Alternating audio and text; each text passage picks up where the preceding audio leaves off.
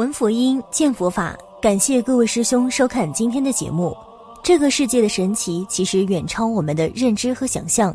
尽管我们现在有了电视和互联网，但由于种种原因，依然有众多的神秘事物无法广泛的传播，甚至早已发展延续千年的秘法秘术，知道或了解的人也保持在个位数的水平。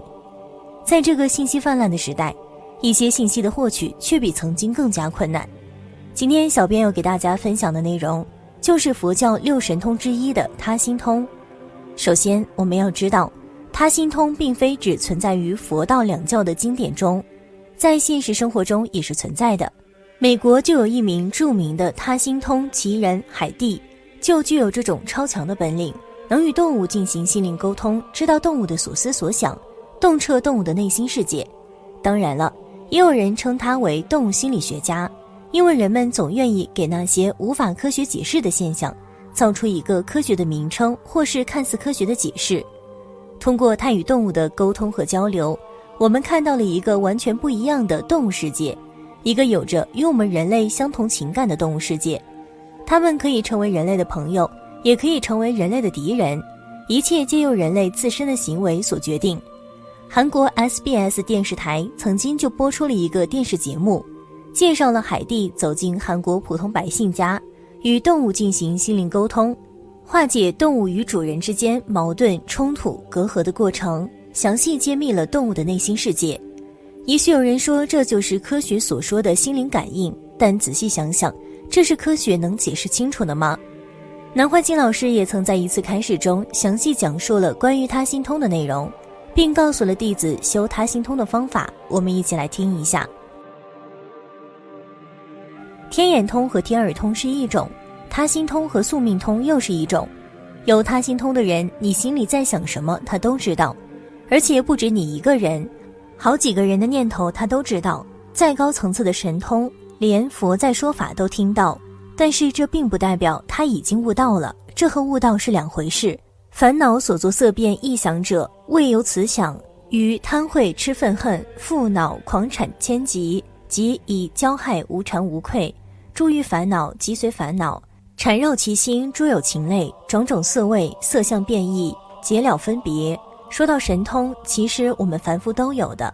所谓烦恼作色变异想，就是心里有烦恼，脸上就表现出来了，动作也出来了。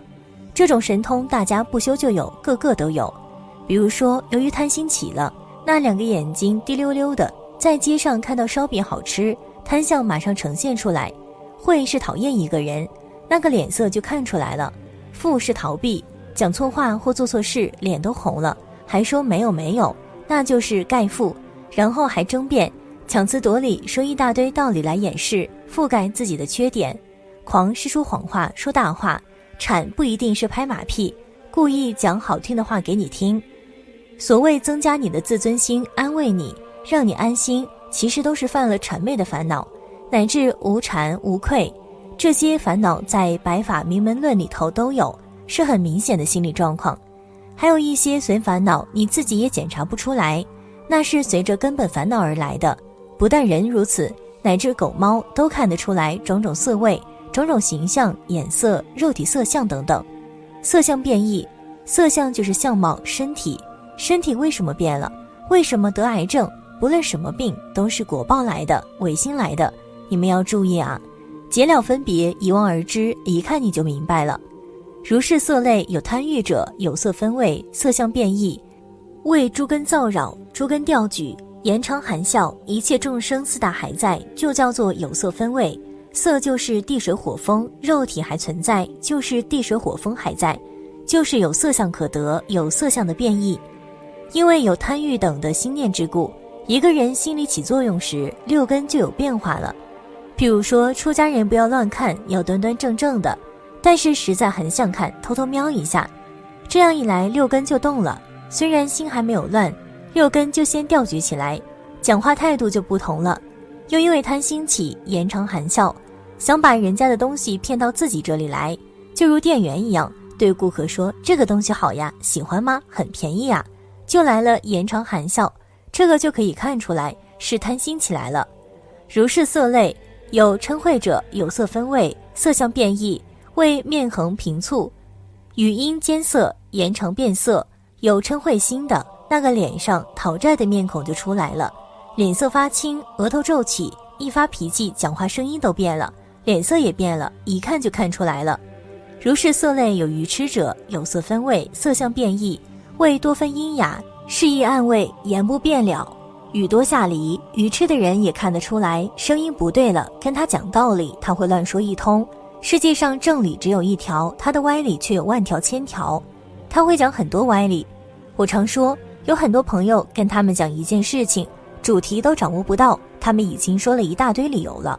常常碰到这样的聪明人，实际上他是事理搞不清楚，言不变了，语多下离，讲话也粗里粗气，犹如是等形象流泪，广说乃至无惭愧等所缠绕者，有色分位，色相变异，善取其相，赋于彼相，作意思维，于此修习，多修习故，发生修果心差别智，由此智故，于他有情不特伽罗，随所寻思，随所思察，心意识等，皆如实知。对于他人各种形象的表现，多加分析了解，这样练习修持，他心通就来了。别人一起心动念，你这里已经有感应，知道了。上面举的例子，世间的人讲话，他心里一变，脸色就变了。不但修持的人是如此，一般人也都看得出来。只不过他心通是功力较深的层次，所以他心通修道的人，你不要讲话，在他前面一站，他已经知道你想要讲什么了。有人在外国死去变鬼，但心中想什么，他心通功力深的立刻就知道了，这就是他心通。他心通所有人的思想、情绪、感觉，他都知道了。任何一个人的精神经过合理的修养，都可以发起这样的功能。现在有些人接触了一点皮毛，自己夸张叫做特异功能，其实神通也是生命本来具有的一种功能，是很平常的事，但还没有悟到不算数的。因于生灭二种妄尘，我们思想意识只有两种现象，生与灭。一下这个思想生出来了，等一下没有了，等于想一下就没有了，所以在意识上看得很清楚，有生灭两种妄尘。集之居中，这两种现象累积起来形成习气，我们意识知道有这个作用，吸搓内尘，慢慢累积起来，像吸铁石一样，累积久了变成内在的一种牢固的思想。见闻逆流，所以眼睛看见的，耳朵听来的，都归到思想意识上来，倒转来流回到心里头。现在我讲话就是我的意识起作用，透过声音讲出来给大家听到。